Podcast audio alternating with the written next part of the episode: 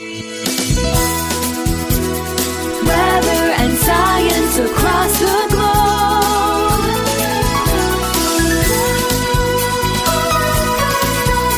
The Weather Jazz Podcast. The most important instrument of weather is free. Your eyes are the windows to the world of weather. So remember to look up at the sky while taking in today's awesome episode of Weather Jazz.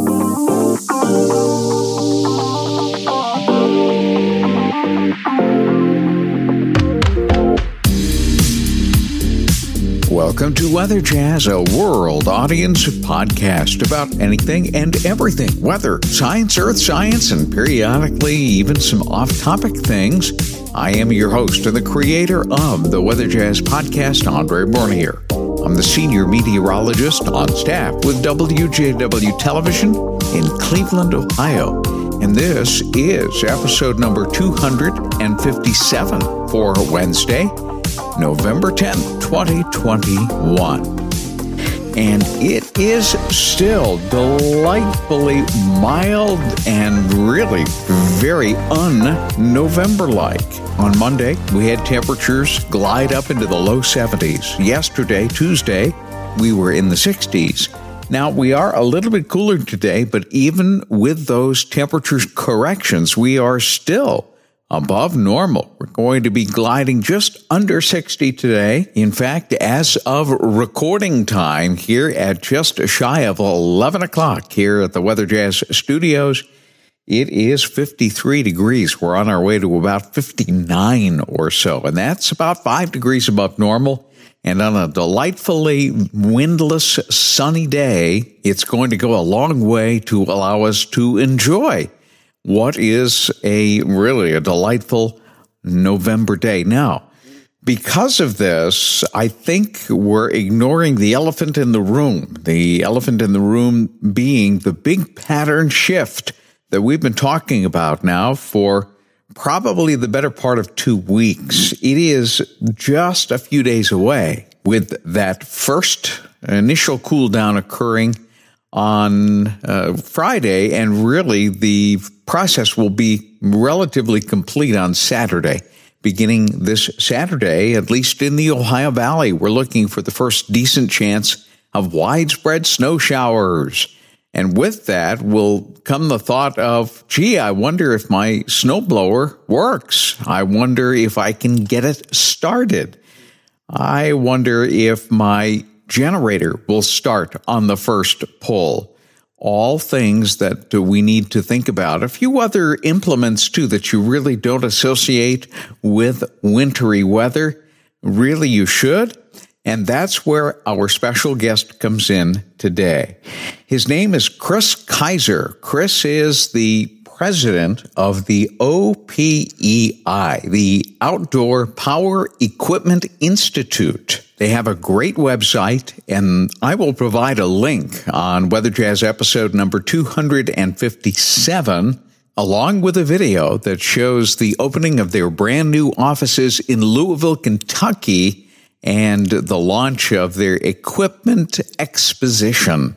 So go check it out, episode number 257 of weatherjazz.com.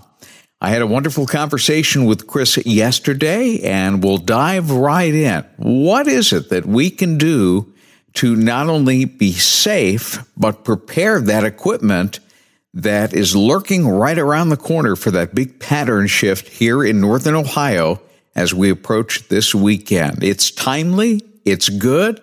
Here's Kris. Kris, welcome to Weather Jazz. Good to have you on this uh, beautiful day. Thank you. Good to be with you. Now, where are you located? I see some trees behind you. I'm in Alexandria, Virginia. We're just across the river from Washington, D.C. Fantastic. Uh, Kris, uh, tell me just exactly uh, what what you do, and we'll be chatting a little bit about winter weather equipment prep and safety, uh, and of course, it's maybe far from people's minds right now because it is just a glorious day east of the Mississippi, but. Um, we all know the other shoe is go- going to fall pretty rapidly at some point. That's true, and planning is key. Well, I'm Kris Kiser. I'm president of the Outdoor Power Equipment Institute, its education arm, the Turf Mutt Foundation, and our international trade show called Equip, uh, held every year in Louisville, Kentucky. And uh, when is that? Is has that already occurred, or is that coming up? Just occurred. Um, we lost uh, the show in 2020 uh, because mm-hmm. of COVID. Right. Uh, it was the third week of October. We're always the third week of October in Louisville. The show is about 40 years young, so wow. Uh, just rebranded a big show, mm-hmm. uh, very successful. We're the ninth largest in the country by square feet. It's a big show. Wow. Well, that's awesome. Well, we we really ought to be thinking about th- these kinds of things now while we still have time to prepare the equipment to, that we use in the wintertime, etc. So tell us what we need to be doing. And uh, by the way, this is a world audience podcast. It's not just Northeast Ohio. We have listeners from all over the country. So address all of us now. What should we be doing and uh, and preparing for the handling of some of the equipment we use in the wintertime? Sure. Um, what's key is planning. The key to outdoor mm-hmm. power equipment is making sure you have the right fuel, if you will, or the right power source on hand, and that you've prepped the areas that you, you intend to work in. Now, that's key. Oftentimes we know it's coming, right? Whether it's snow or ice or a hurricane. So if you've got a snow thrower, a portable generator, a chainsaw, the key is to get it ready in advance. Mm-hmm. Um, d- depending on the equipment you have and the, the nature of the problem, um, fresh, if it's an engine piece of product, again, there's a lot of battery product now in this space, um, a lot of battery penetration. But if you're using a, an engine product, and if you're in the winter you have a portable generator, it's likely going to be an engine product, uh, very powerful. Um, you need fresh fuel. Uh, fuel stales nowadays because it has, has ethanol in it. Um, and so it's hygroscopic. It'll absorb water over time, particularly if you're in a hot, humid area um, or in a marine area. Um, so you want to make sure you have fresh fuel on hand and buy that in advance of the storm. The other thing you don't want to do is have to deal with this after the storm when the power's mm, out or the snow yeah, is down or the ice right. is down. Key is to do it ahead of time. If you think mm-hmm. you might lose some limbs, get out the chainsaw and take them mm-hmm. down in advance. Um, we are entering that time of year where it's good time to um, trim your shrubs and trim your trees without damaging them. So it's in advance. Um, again, know the area where you're going to work, clean it. So I've you know getting ready to prep my snow thrower. Again, the lifeblood mm-hmm. of an engine is its uh, fuel, oil, and if, if it has an air filter, the air filter. Um, but if you're going to work in an area, and particularly if you're going to throw snow, look for debris. Look for I, I look for my dog toys. I've got dogs, and so inevitably get because that snow thrower is going to find them if you're on a path or the driveway. That's true. And you don't want that. So clear your area um, mm-hmm. and plan accordingly. Now, you mentioned that ethanol is hygroscopic in nature, and uh, I did not know that. So it has hygroscopic, meaning it attracts water molecules and obviously water molecules and engines don't mix very well, do they? You've hit it on the head. Uh, fuel will stale today. We've all heard that. You know, fuel mm-hmm. stales today. It's not like the old days. You buy five gallons and sit in the garage and stay there forever. Nowadays, if you don't burn it, now the rule of thumb is buy it and burn it. Um, mm-hmm. So if you're not going to burn it in 90 days, put that in the bass boat or the car or the pickup truck. Um, mm-hmm. Keep fresh fuel on hand and or stabilize it. So you can buy a stabilizer. It's inexpensive. Um, Put that in your fuel can and it'll help stabilize the fuel, keep it from absorbing water. And on handheld product, particularly for me, I buy fuel at the dealer or your big box store that comes pre-made, right? It has no ethanol. It'll be ethanol free or it's pre-mixed. The other thing ethanol will do if you're if you're running a two-stroke product, it inhibits that marriage of oil and gasoline to stay married and stay together, mm, and it'll inhibit okay. that. So it'll want to break that apart. Um, so once it absorbs enough water, it goes into what's called phase separation. That water is heavier and drop to the bottom of the tank and be taken into the engine, as you just described. That's not what you want to have happen. Now, there are some places. We recently had a, a Circle K. It's, it's like a Cumberland Farms type place, uh, one of these quick quick stop, but they also sell fuel. Uh, uh the recent uh, Circle K opened up with 100% uh, gasoline, no ethanol in it whatsoever. Right. Now, this granted, it's more expensive. It's uh, it's about a dollar, dollar and a half more expensive per gallon. But uh, how long can you keep that? And is that fuel a preferred fuel for powered equipment? It is. most um, power equipment is built warranted to run on fuel containing no more than 10%. So the, mm-hmm. the lesser percent, the better. Um, ethanol free fuel in particular for the marine environment. Uh, obviously, they're cl- boats close to water, they absorb water easily. Um, and typically, the price point of that product, you don't want it damaged. So, oftentimes in a marine area, you'll see ethanol free fuel, but certainly mm-hmm. it will alleviate the challenges you face with outdoor power equipment. Uh, ethanol free is superior uh, for the life of the product. Um, ethanol has a tendency to damage elastomers. It'll misshape um, some plastics and hoses. Most manufacturers now are designing for it, um, but it's still a problem. And so if you can avoid it, do so. You'll, you'll, you'll increase the life of your engine. We're going to take a short break right here, but when we come back, more on getting your power equipment ready for the winter months. Don't go away.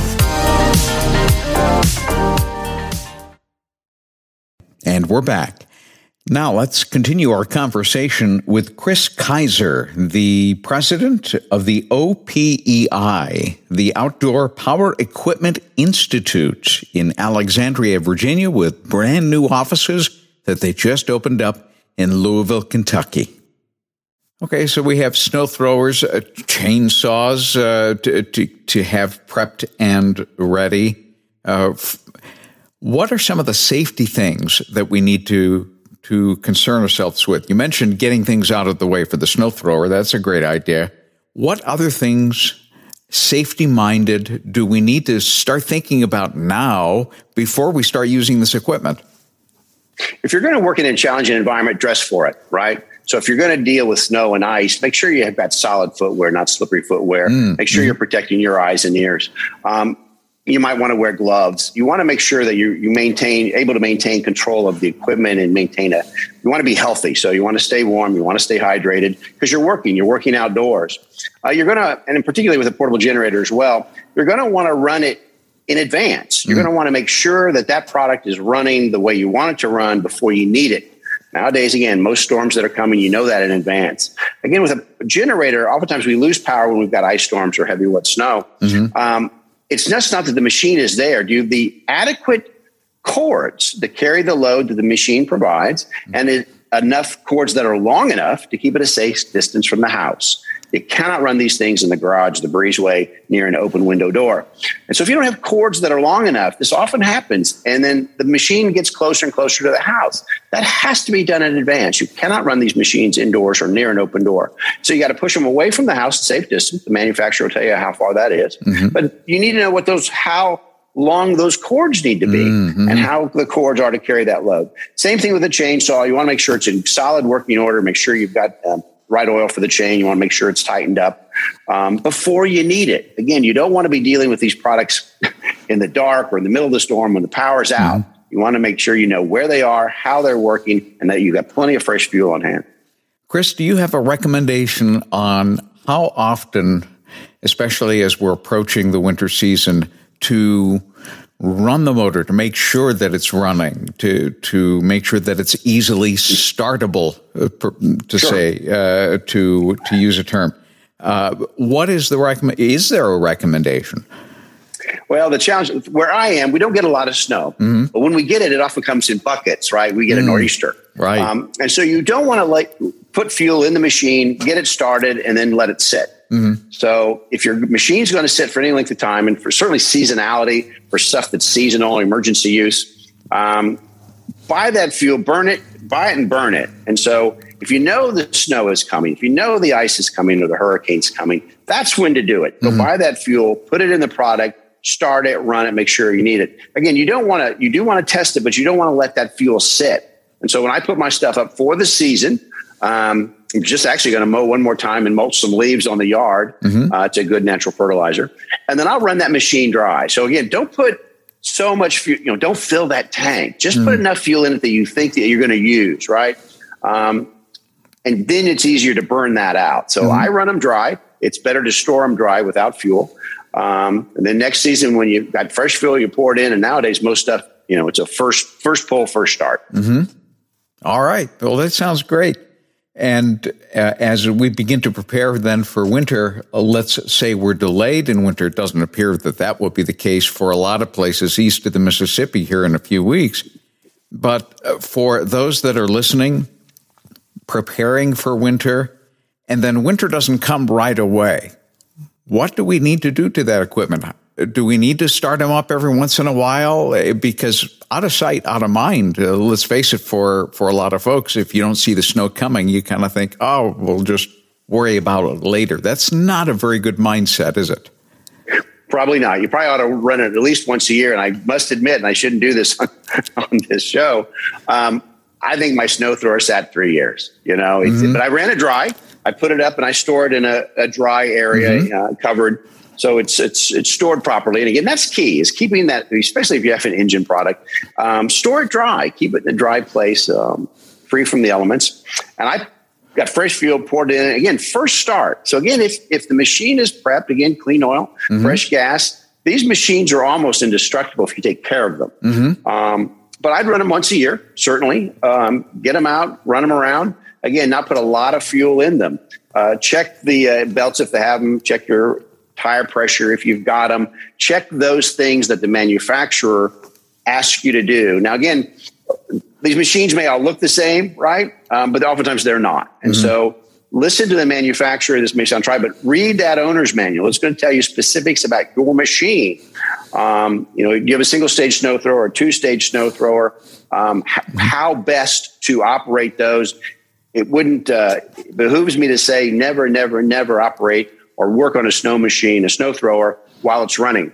Mm. Same thing for a generator, same thing for a lawnmower. Good Turn point. them off Good and point. never, never put your hand in a snow chute. Mm. Never. Mm-hmm. There's a little tool that comes with the machine um, or a stick. Use that. Never, never put, even when the machine's off, never put your hand in a snow chute even when the machine is off is that just just to set a kind of a mind standard so that you don't mindlessly do it? Or is there a danger even when the machine is off that something could happen? There's not necessarily a danger but it's a mindset you need to have. Mm-hmm. you described it perfectly. It's a mindset you need to have. The hand never goes under a mower. The hand never goes under the snow chute um, because it's just it's not a safe place. Mm-hmm. Um, there's a, there's a tool designed for that. Again, it's to deal with things that the machine takes up, whether it's sticks, tennis balls, dog toys, or the garden hose. Um, typically, those that's usually our our fault. It's usually not the machine's fault. Mm-hmm. Um, but under snow, again, once you get a blanket of snow or ice, you're not going to see what's under that. Mm-hmm. Um, but the machine will find it. And so the key is, if it's going to snow, get out there and look at that driveway, look at the porch, the walk, uh, where you intend to blow snow. Murphy's Law, the machine will find it. Uh, so the I machine like will find it. And be a good neighbor. Now, if you have got a big, I've got a big two stage unit. Because mm-hmm. um, again, when we get snow, we typically get heavy, wet snow or a lot of it. And they'll throw the snow a good long way. So mm-hmm. don't throw it in the neighbor's yard. Don't throw it in the neighbor's driveway. Be a good neighbor um, and be mindful. Uh, Kris, tell us about uh, the website, uh, other resources that people might uh, have some interest in going to, and also tell us about your, your annual gathering in Kentucky so that maybe you might get some new customers that show up next year. Well, we uh, the trade show uh, Equip Exposition. it's to the trade, so landscape contractors, hardscape contractors, mm-hmm. um, tree folks, arborists, dealers, distributors. we have about twenty seven thousand people. Um, it's where equipment is shown. Again, we're in Louisville, Kentucky because they have 22 acres outdoors um, where you can rip, tear, drive, dig, cut, trench, you name it. Um, so a lot of trade shows, you can come inside. We have that as well and see the see the machines that are all pretty and shiny. But we actually let you use them. Wow. Uh, if you see Great. a machine working, it's usually attached to a person and there's somebody working. Mm-hmm. So we allow folks who come to actually experience that. We have a UTV test track. We represent utility vehicles as well and PTVs. Um, we let you expand it. We have drones now. So for folks that do tree work, um, so we have a drone zone where you can actually fly drones. It's not that you get to see them or do them on a simulator. We actually let you use them, and we have a netted indoor area. And now that we have a lot of battery product, we've got a lot of indoor usage as well. Again, mm we're about a million and a half square feet, wow. Uh, quite large, um, and 1,100 exhibitors, global show, 50 states, 54 countries. But wherever you're in Louisville, Kentucky, it's a great place to be. Um, and the ter- to where to go, opei.org. Uh, we're a trade association representing equipment manufacturers. That's where to find out about us. And Turf Mutt, the Turf Mutt Foundation, is our education arms that teaches kids about the outdoors. Nature starts at your back door. How can you be a better steward of the environment? And we've reached 70 million kids, teachers, and families through our Turf Mutt Foundation. Well, Kris, uh, we're going to provide some links for those interested listening to the uh, program today. Uh, this episode will have those links so that uh, you can just go to weatherjazz.com, click on the links that uh, Kris just mentioned here, and uh, it'll be an easy resource for those have who have an interest. And I'm sure that there are going to be quite a few. You might get some new people showing up next year, Kris. Thank you so much for joining us, and uh, my pleasure. Happy wintering and happy snow throwing and all that, uh, all that great stuff. Thank you. Stay safe. Good to be with you.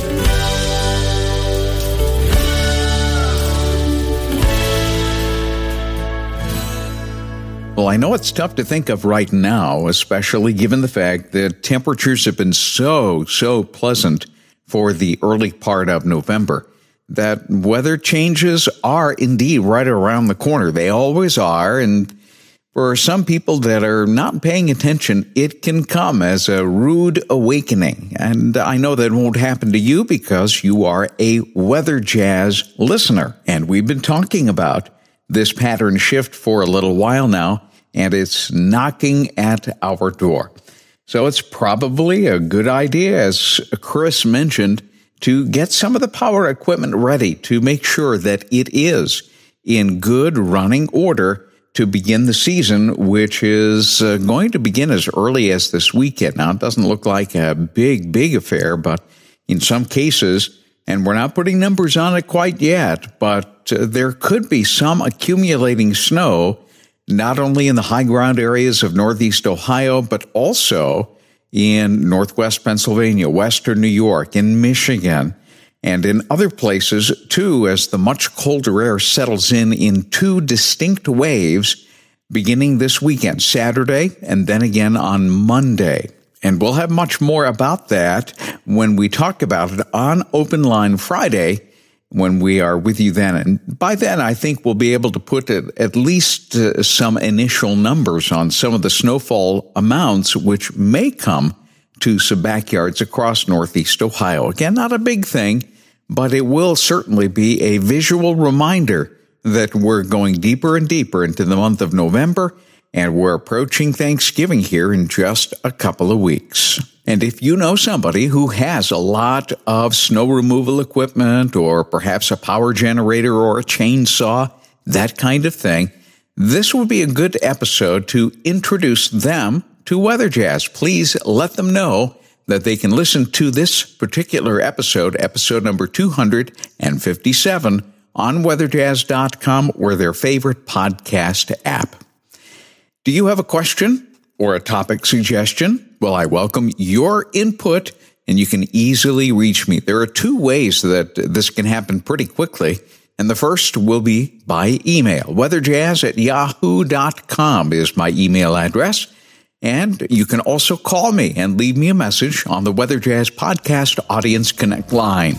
The number is 234 525 5888. The sequence easy to remember 2, 3, 4, 5, 2, 5, 5888. And if you forget all of that, no problem. Go to weatherjazz.com, click on the contacts tab at the very top, and that information will be readily available right on your screen. And by the time we convene again right here on weatherjazz.com for the next episode, we will see the impacts of the cool down. And again, we'll probably be able to give you a little better idea for those of you living in the Ohio Valley what we're dealing with in terms of potential snowfall, the first one of the season in a lot of cases. So we'll see you soon right here with that episode on Weather Jazz. Weather and science across the globe.